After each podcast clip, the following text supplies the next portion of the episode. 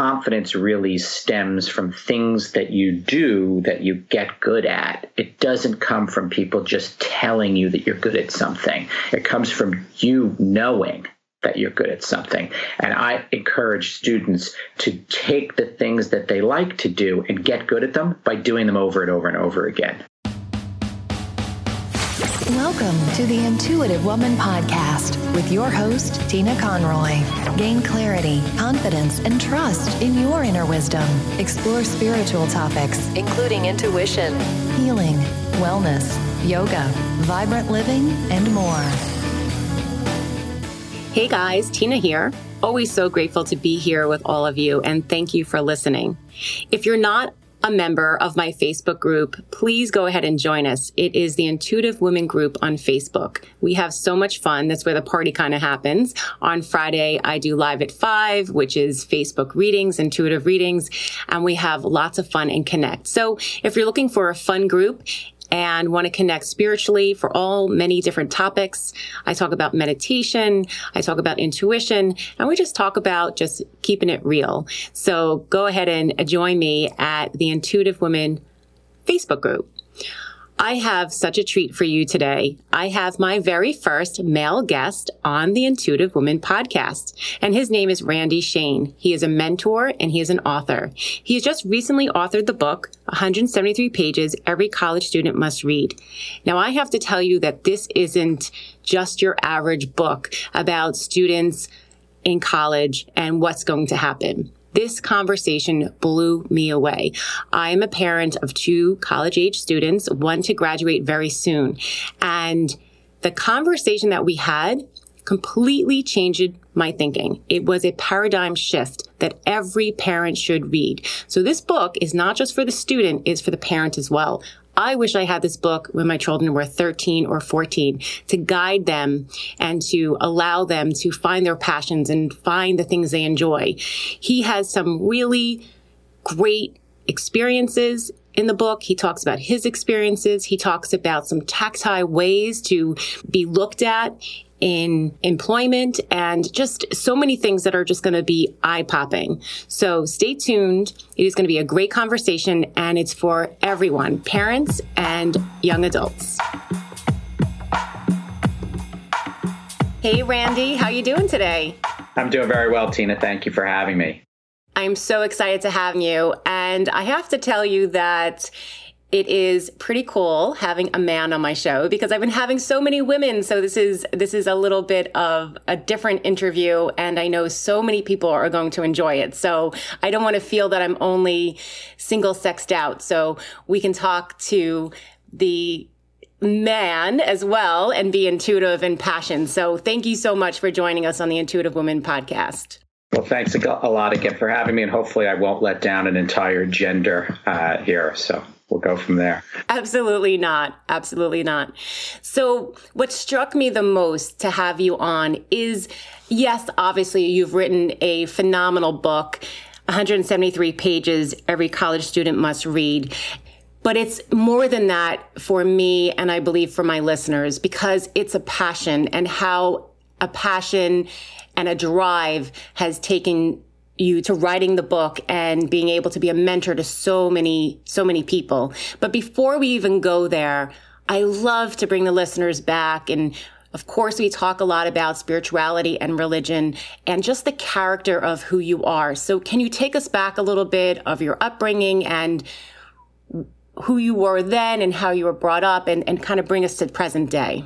There's a couple of things that are important for me to get out there for people. And one is that uh, we grew up as the only Jewish family in a very Irish Catholic and Italian Catholic or Roman Catholic uh, area in New Jersey. And it's sort of a small town and, and all that came with that. And so part of my upbringing was kind of figuring out and navigating the idea of you're so different kind of thing. And so one of the ways of dealing with that was through violence. Of course, that doesn't really last all that long. Occasionally it had to happen, but more effective means was really to start to talk to people and convince them that although we believed in different things, our similarities far outweighed the things that were different. And especially, I, I, can sort of remember back to elementary school having conversations about things like the difference between Hanukkah and Christmas and assuring my friends that I certainly wished that I had Christmas because Hanukkah was to us sort of a minor holiday that happened to fall in December near Christmas, right? So,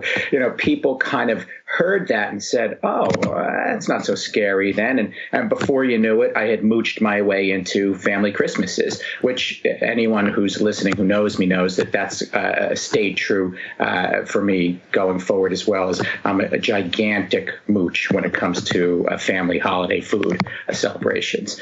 And so at the time, that was one big thing I think that that uh, was important. The second piece was that we also didn't really fit in in the temple that we went to, which was two towns away, because once again, all those people knew one another, and we were the outsiders who didn't have any money, which I'm going to get to in a second. And so we sort of were outsiders in two different universes of where we spent most of our time, which I would argue has actually been a very big both influence on who I am, and I think my siblings are the same way, and also a very uh, sort of a positive way is we developed what people call now grit without knowing we had it, right? Like we just kind of knew that well, we're not that nervous or scared about most scenarios because we've dealt with things like paying the rent with your paperboy money.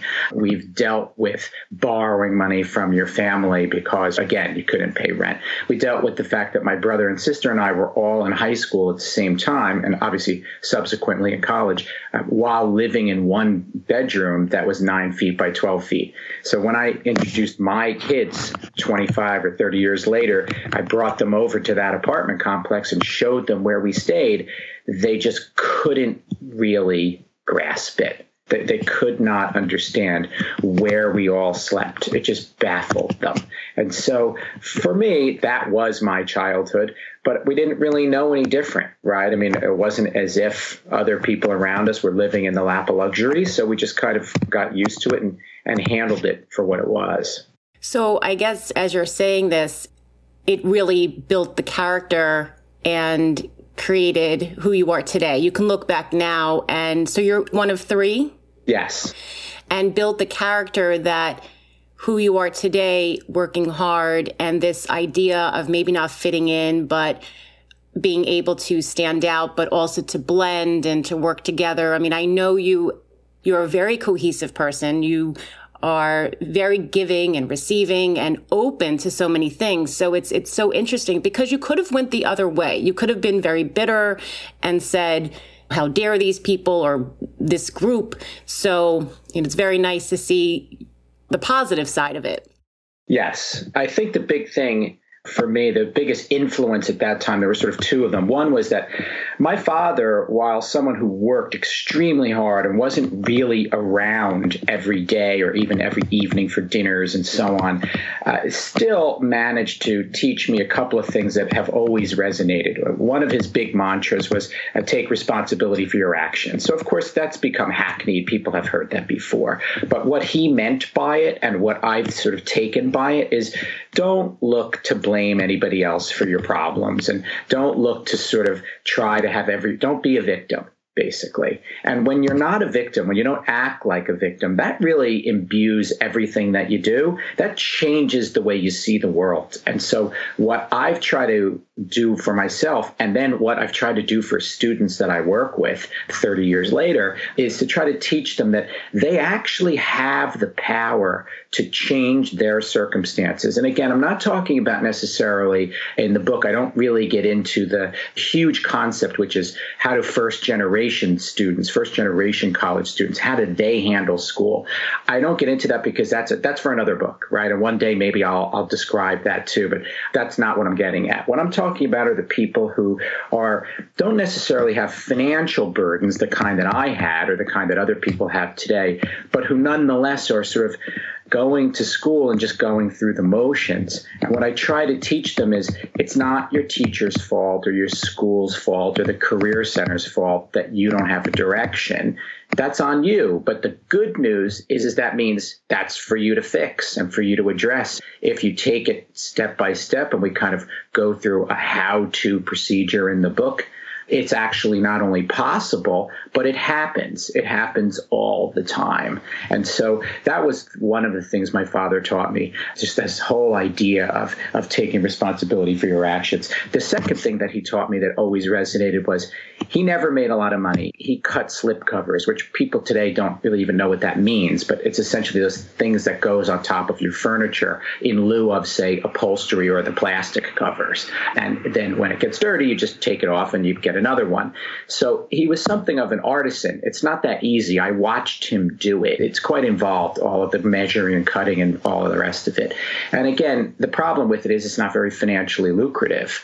Still, he loved it and he really, really got a lot out of it. And that was his message, both verbally as well as just what I observed, the sort of modeling that behavior was you're going to spend your life working. Do you really want to do something that you either hate or at best are indifferent to? Doesn't make any sense. And so that was something I learned very early on and took with me throughout my career. You know, it's very interesting you're saying that because I think the percentage is extremely high, and I don't know it, I can't quote it, that the majority of people are extremely unhappy in the profession and job that they're doing. And I feel like it's an epidemic. It's almost like something you just have to endure.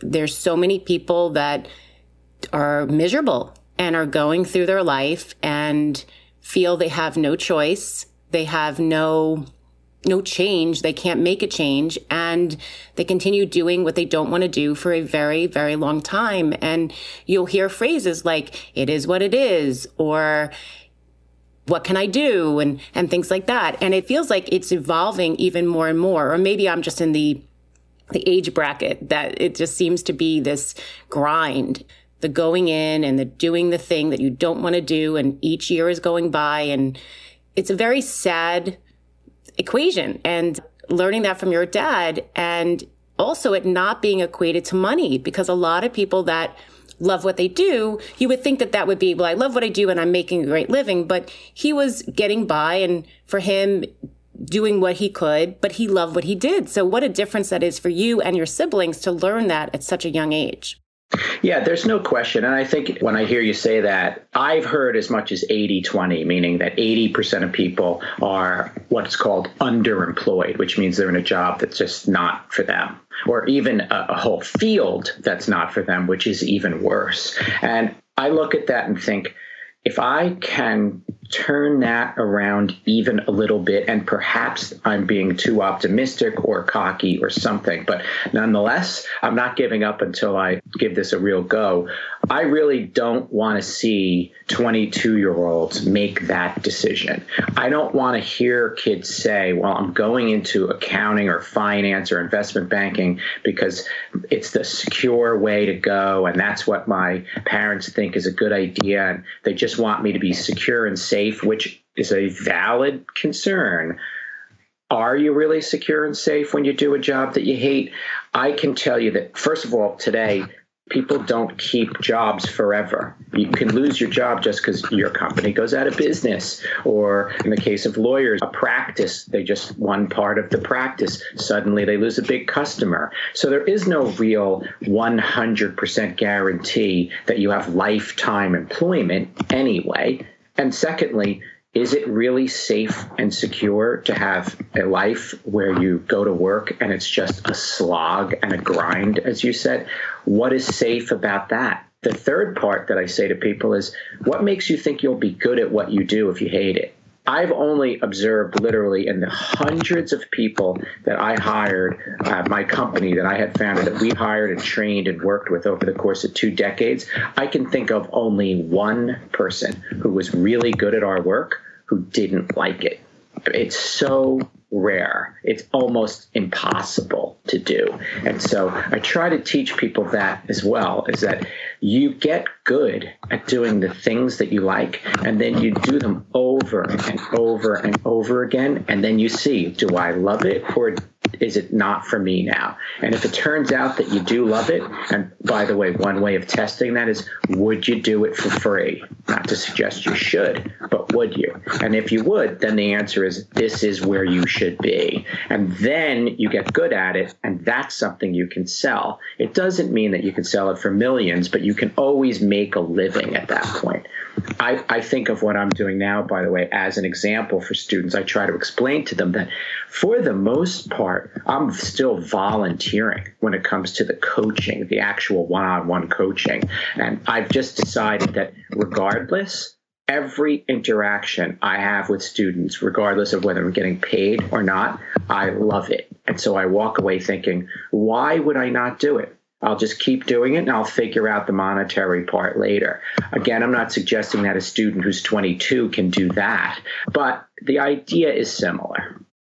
So, just to give us a little highlight, how did the book get birthed? So, you had, I know you were in a company and a business, and then now is the book. So, take us just a little bit that thinking you're working, you're hiring people, you have your own business. And now when did the mentoring begin? Was it during that period or what was the transition from mentoring and this birth of, I want to do a book like this because this is so needed out there? Sure. So I, I, had started working after graduating college in 1987. In 1993, I founded this company with my colleague. We co founded a background investigative firm doing the same thing we had done before. We really loved it. It was sort of a niche within a niche. And we built that business. And in 2004, we sold it. We sold it primarily because my partner wanted to leave. I didn't, though. So I stayed on. And I didn't anticipate staying on as long as I did, but I stayed on for another 11 years, give or take. And around 2014 or 2015, I got approached by a woman from Rutgers, which is my alma mater, uh, as a side story when I, I, told my father while preparing for college as a senior in high school that I wanted to go to Penn. And he said, You're going to Rutgers uh, because we lived in New Jersey and that was all we could afford. And basically, all we could afford meant we're going for free. And then I said, I, But I want to go to Penn. And he said, You didn't hear me. And so that was the end of that conversation. So here I am. It's 1993. We started this business. 2004, we've sold the business. I'm around 2015. This woman from Rutgers approaches me and says that they have a mentoring program through the School of Business, which uh, the undergraduate School of Business, and would I like to join? And after about four seconds, I said yes, and then I started. The problem was I didn't get any. All it was was an online portal. I didn't get anyone to sign up to be my mentee. I was a little disappointed about that, of course, because I thought I really this sounded very intriguing. So I ended up giving a speech at a business forum that all the business students have to attend. And at that point, I got approached by four students right away and asking me to be their mentor. And I hadn't even really known what a mentor was. I liken it to a coach. I guess some people think there's some differences. I see it very much like coaching. I do a lot of coaching for kids in basketball. It's just sort of natural for me. I like it.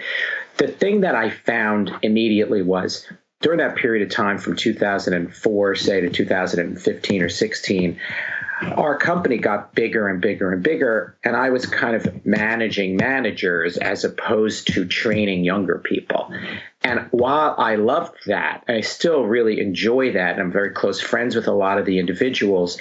It really did take me away from the thing I liked to do the best, which was to train the youngest people in what we did and being good at work and understanding how to ask questions and have good judgment and so on. And so I saw the mentoring as a way of getting back into that. And it actually was exactly that. That's pretty much, it's been extremely rewarding and so the transition really was I started speaking with people in Port Washington about the fact that I was doing this at Rutgers and that I was working with four students.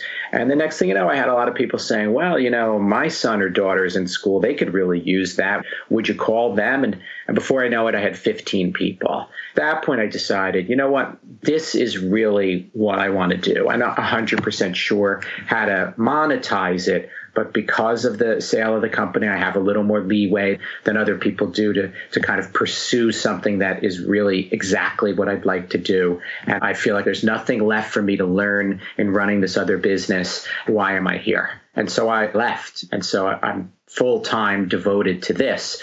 And so, and this being kind of mentoring students in school. And I think the big thing, Tina, just that I want to point out is that there are plenty of services to help kids get from high school to college. And all those are important and they're useful. We use a wonderful woman here in town, Paula Whitman, to help our youngest son do his applications uh, and his essays. And we've used private prep for tutoring and so on. And I'm a big fan of all of that. Obviously, again, if you can afford it. That said, as parents who have some means, we'll spend tons of money on soccer lessons and music lessons and ACT prep and essay prep and college counseling and all the rest of it to get kids into school. And then we drop them off through the gates and we let them go.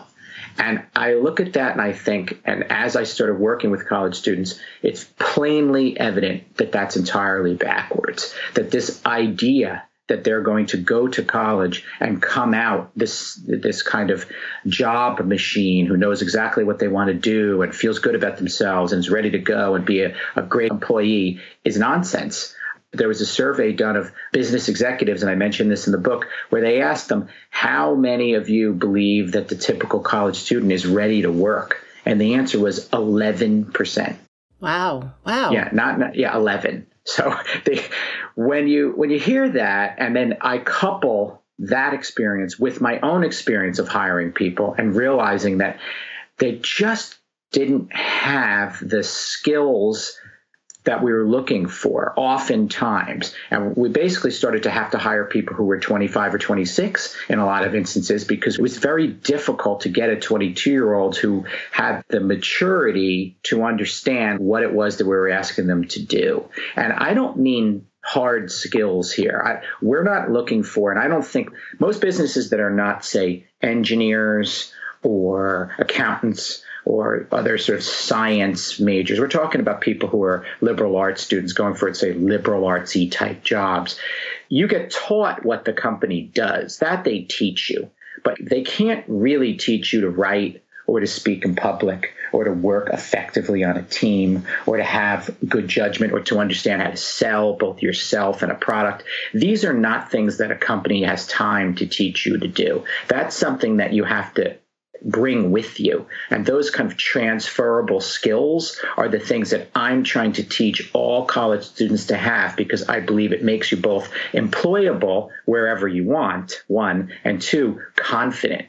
And that's the thing. The idea that confidence really stems from things that you do that you get good at. It doesn't come from people just telling you that you're good at something. It comes from you knowing that you're good at something. And I encourage students to take the things that they like to do and get good at them by doing them over and over and over again. So, this may be opening up a can of worms, but as you're talking, I'm thinking do you think that clearly there's an education process or the college process is sort of failing these kids, right? Do you think that the times have changed where you went to college and you came out and you wore, it wasn't 11% getting the job and now it's changed? Or do you think that it was always that way? Do you know what I'm saying? Yeah, I do. I would say that the answer is a little of both. So I do think that 30 years ago, because of the way we were raised, that we naturally more kids came out of school a little more prepared to work because most of us had jobs and crappy jobs, right? The lifeguarding, the the newspaper boy, the working at the deli, like all of those kinds of jobs, which Unfortunately, for many students these days, a lot of those jobs aren't available. One, they're they're taken up by adults, and two, there's this push for an internship. An internship, everything is an internship. So that's a little bit of it. I also think that the competition was a lot less. So nowadays, there's something like a million more students have graduated in an average year today than were 30 years ago. So even if kids are relatively prepared, there's too many of them. And so you have to be more than just that. So students go into school and they're a little bit less prepared to succeed than we were because, again, they haven't worked as much and they've been raised a little bit differently. This is the generation of safety and security, as we mentioned before. But then, in addition to that, they get to college and what they've learned, and you'll hear this from professors all the time. And Frank Bruni talks about this in his book as well, is that students have been taught that the most important thing is to get in. And that's what they repeat throughout college. So, meaning that if you get good grades and you get good test scores, you do get into a good college. So, they are rewarded for that behavior. And they then go on to think that if as long as they replicate that, they'll be fine. And the problem is that's not fine. That isn't going to cut it. Very few employers will ask, and students are astonished to hear this I've never asked someone what their GPA was, and I don't care. We actually don't even care where they went to school for the most part. And I know that people will criticize me for this. They're going to say, oh, well, if you went to Harvard, you know, it still stands out. Of course, I'm not saying that. And of course, if you go to a school that no one's ever heard of, it's probably going to be a little bit harder for you. By the same token, I work with schools that are not considered to be the most rigorous academically. And I work with students at those schools, and I would hire almost every one of them immediately because they're learning actual skills as I just mentioned. They're learning that resilience and being resourceful and understanding that they have to learn how to speak in public and how to write and how to work with people that are not like them, as opposed to, say, just hanging out with the kids from Jericho and then wondering why later on when you're working with women and with black people and Spanish people and white people and Jewish and non-Jewish and so on, and you can't get along with them because you just have never done that before. College is supposed to be the time that you get a chance to test all those and try all those things in a relatively secure environment. I feel like when you say colleges are failing the students, I kind of think that the only reason colleges are failing is that they're not being completely honest about the limitations of what they're offering because parents want to believe that colleges are making our kids hyper prepared for work and that's not really what they do or what even what they're set up to do what kids need to take that themselves. It's there. They can get it at college. There's no question, but it's not just in class. It's everywhere. It's every experience that they have. It's clubs, it's intramurals, it's classes, it's jobs, it's working with professors, talking with other students that are older than you. It's all of those kinds of things. Those are the experiences that form you and make you into someone who's employable. The college can't walk you through that, and just getting good grades isn't good enough. I'm thinking back to both when my children were juniors, seniors in high school, and it was all about where they got in. I mean, the pressure for these kids oh, this one got here and this one got into here and whatever. It was so intense for that one year or I don't know how many months. It seemed like that long period of time. And I hear what you're saying. Obviously, if you went to Harvard or some of the really top Ivy, a lot of big companies will say we're only looking at Harvard and Yale and Brown and I don't even know. I can't even rattle them off. UPenn, whatever, and and a bunch of other ones. I'm not saying not, but I hear what you're saying. That doesn't mean that the college that or the university that's not a no name but not a big name doesn't mean that employers will look at them as well. I'm hoping that's the case. And I, and I feel like a lot that you're talking about is character and these other things that you're able to bring to people through the book and then through your mentoring. Now, I kind of want to talk about the book in two ways because I find it can be perceived and read by the parent and then also the student. So can you take one side of that and then we'll go to the next side? How would you explain the book or guide a student for the book versus the parent? The book is really written exactly as you just said. It's actually written for both parents and for students. I'm not naive. I work with students all the time. I don't expect that a freshman in college or a senior in high school about to enter college will or should read the book cover to cover. It's not a novel, right? It's really more of a guide. So it's almost something for a student the way I look at it is read the first few chapters because the book is chronological. It's kind of taking you from freshman year through. So you don't really need to necessarily read chapter 13 right away because that's talking about uh, internships and how to interview for an internship junior year of college. I don't think you really need to know that before you start. So that was one part of it for the parents, the way I look at it is they may read the whole thing from cover to cover simply because it's not that long. It's written in a very conversational style. So I have people who tell me that when they read it, they can actually hear my voice. It's as if we're talking. And so I wanted to make sure that it is written in that way. And I tried to insert some, some humor and things like that to kind of and tell as many stories as possible to keep it interesting so that when when a parent reads it, they can say, hmm, I hadn't ever thought about it that way. But now that I think about it that way, that makes a lot of sense. And this now inspires a conversation with my son or daughter in a way that I wasn't about to have. So that's part of it that's sort of how it's written. The other piece to understand is it's it's a huge how to as opposed to a why or a what.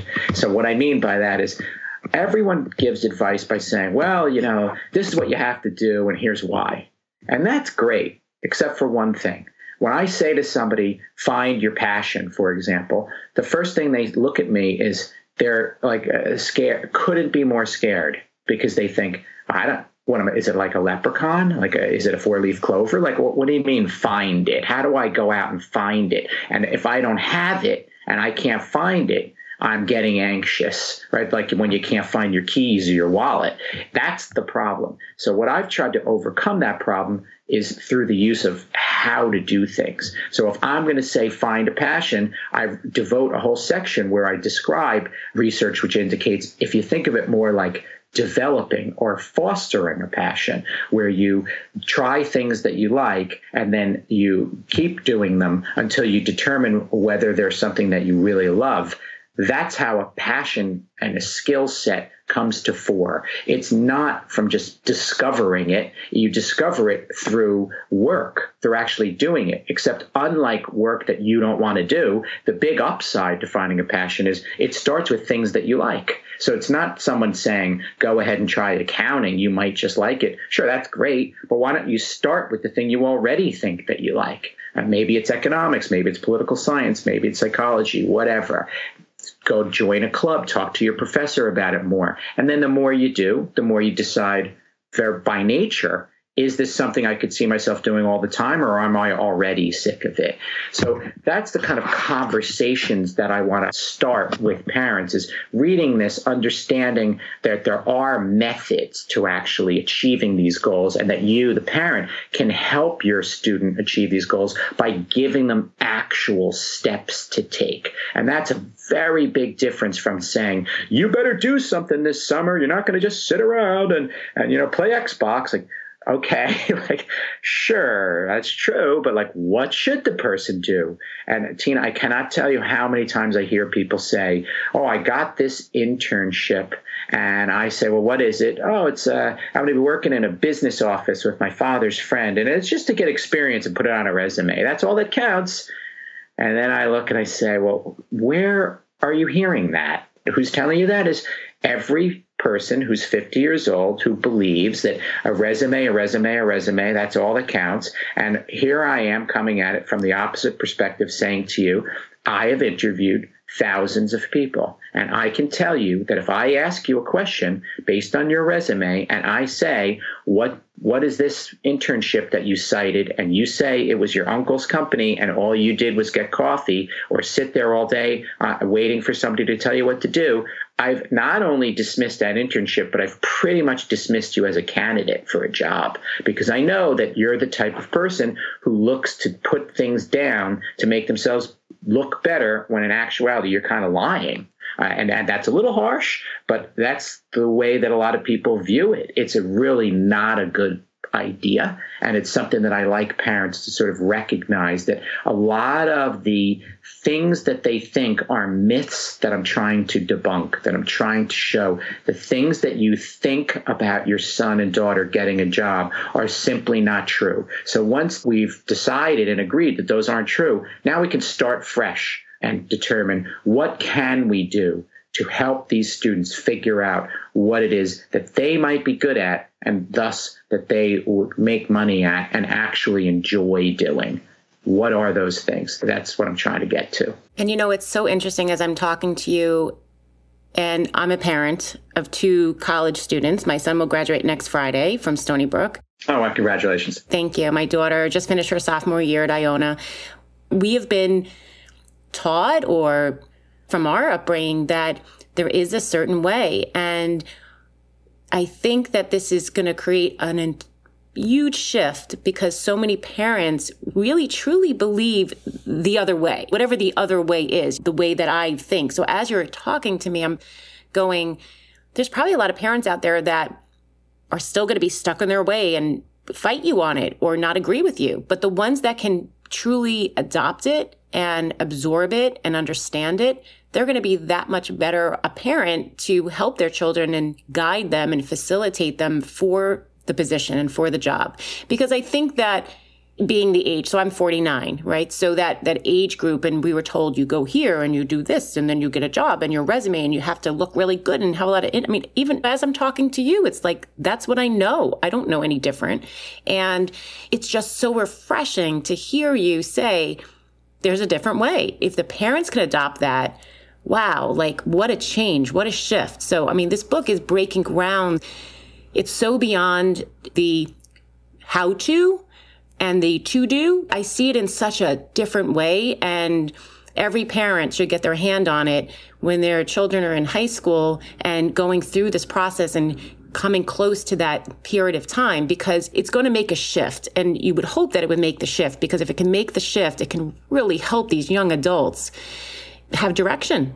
Yeah, no question. And the interesting thing that you just mentioned is, is that, and I haven't marketed it this way, but I agree with you. I, I, actually think parents should be reading it when they have a kid who's 14, right? I mean, it's not meant for that, but when you read it and you think of it that way, you can eliminate a lot of the angst that goes along with they're in high school and the goal is to get them into the best college possible. And then the goal after that is to get them into the highest paid job possible or any job. Instead, if you think of it as, well, if the goal is to get them into a college that fits them, then we don't really need to stack their resume in high school with all of this stuff that is kind of phony baloney nonsense, or even if it is real, is not something that they actually want to do. And then if the goal in college is to get them to find what they might want to do, then we again don't need to stack their resume with a bunch of stuff that they don't want to do, that they don't even want to talk about, and or that's simply not real.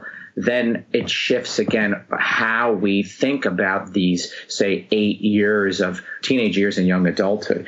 I would give an example about that, and that is one of the things that I notice at work, and I notice it in all of the businesses that I have consulted with over time as well, is that particularly effective employee is the one who understands even how to point out a problem and to ask a question about a problem. So specifically. You have some employees who don't even know that there is a problem. So obviously, that in and of itself is not very good.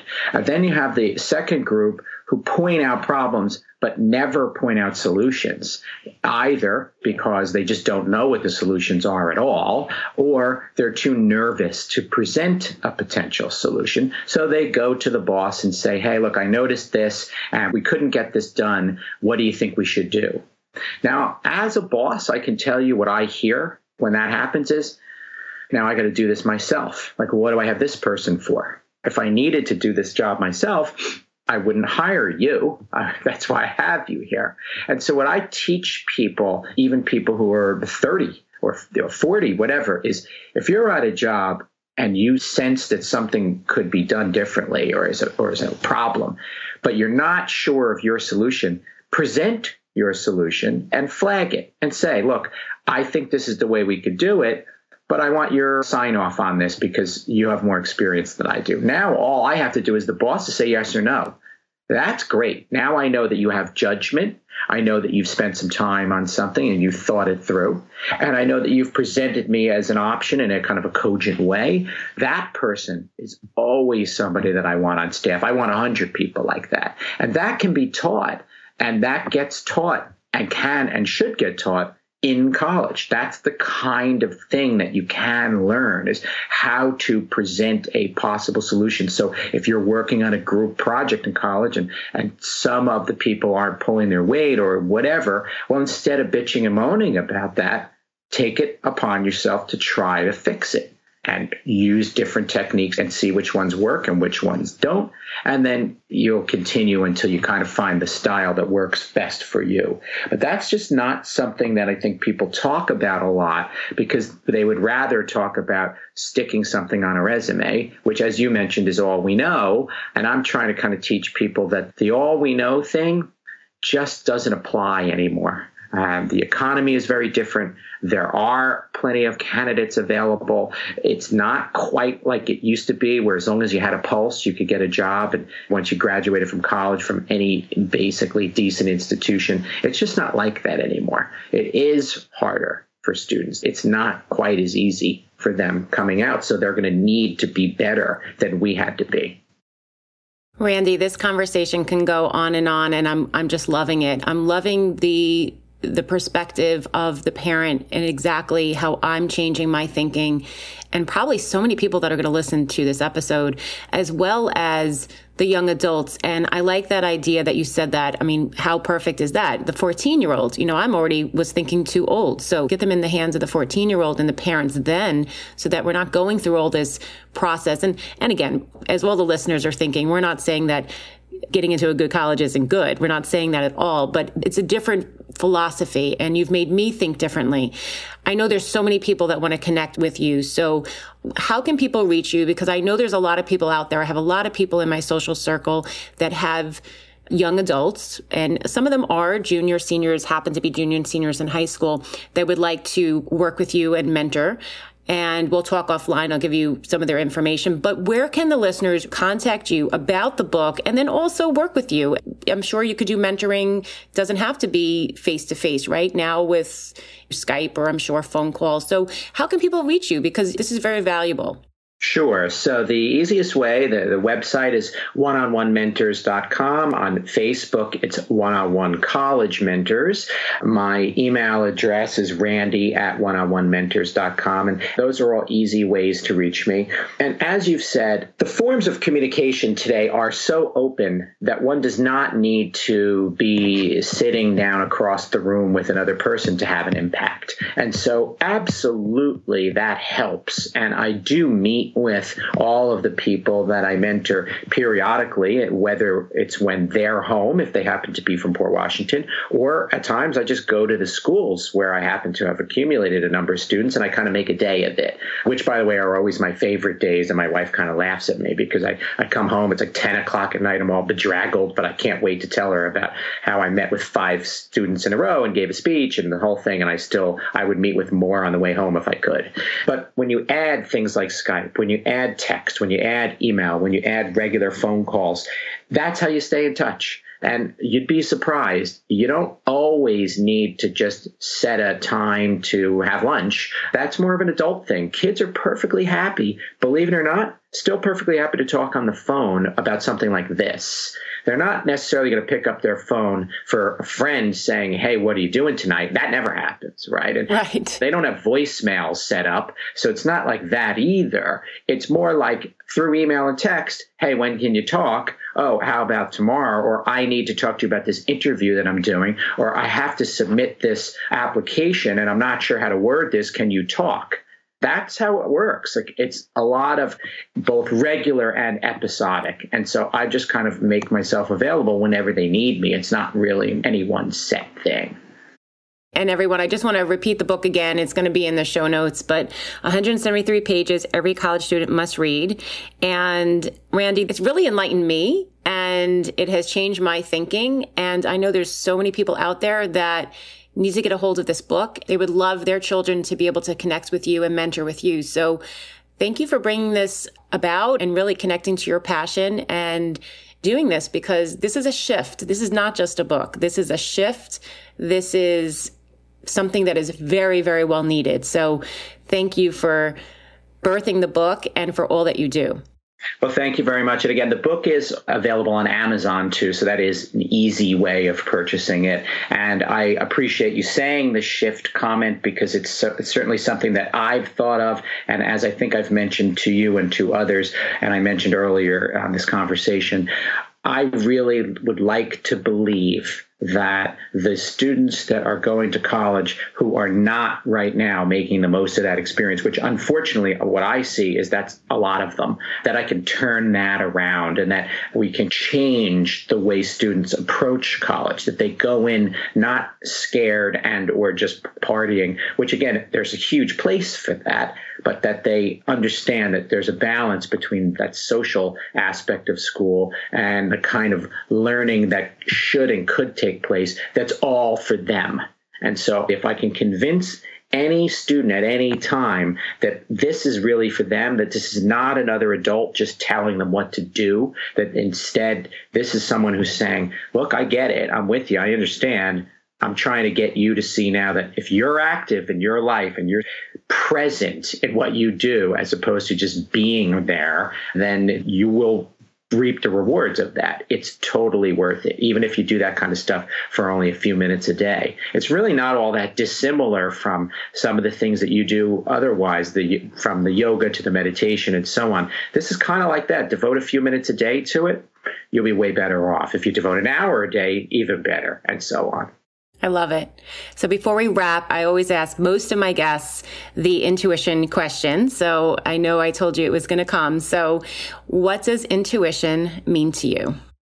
So, to me, I know what the definition of intuition is that one understands something immediately and it doesn't require conscious reasoning, I guess, is a way of thinking it. I get that that's the definition, but where I diverge from most people, I think, is that I think intuition itself can be taught and can be learned. And I believe that the intuition that I have, the way I can read a college student and understand in between 15 and 30 minutes what that person's like and what they're interested in, has to do with experience, one of dealing with hundreds and hundreds of them on, from two different sides of the equation, but also from huge amounts of listening. And I really believe very firmly that that's how you learn things is you listen and you don't go in thinking, I'm just going to tell this person what to do. You go in thinking, I want to find out what they're all about. And if I listen, I'm confident that my intuition will now kick in because I've listened to so much of this that I don't have to recreate it in my mind. I kind of have heard the story before. And that is, I guess, somewhat augmented by, uh, of course, having a high EQ, meaning being able to relate to people. But even that gets honed with experience and with the desire to relate to people. And so I feel very strongly that intuition is something that can get stronger and better. It's not just a gift that we all have and you either, you just kind of have it your intuition gets better by working at it. I don't know if, if people agree with that, but that's my take on it. I love that. And I say that often. I say that everybody has intuition, but it's a muscle. And just like you go to the gym or you work out, if you develop the muscle, it will get stronger and it will work for you. And if you do not, it won't. So it's sort of like do the work, work at it. And you're right, it gets stronger. So, well, thank you so much. This has been an amazing insight for me and obviously I'm going to pass it on and for both my children who are 23 and 19 that are really right in this ripe stage. And thank you for all you do. I'm so grateful that you were able to be a guest on the show. Well, I'm grateful for the opportunity. I really appreciate it. And again, any listener who does want to reach me, we've given out that information and you can give it out as well. So I'm, I'm very happy to speak with anyone about this topic. As, as you can tell, I have two things. One is I really love this topic, and two, I like to blab. Uh, so I, I don't mind talking about it with anyone, and I do like to listen as well. So thanks, Tina. Appreciate your time. Oh, absolutely. Well, you have a fantastic day. Okay, you too. Bye bye. Bye bye now.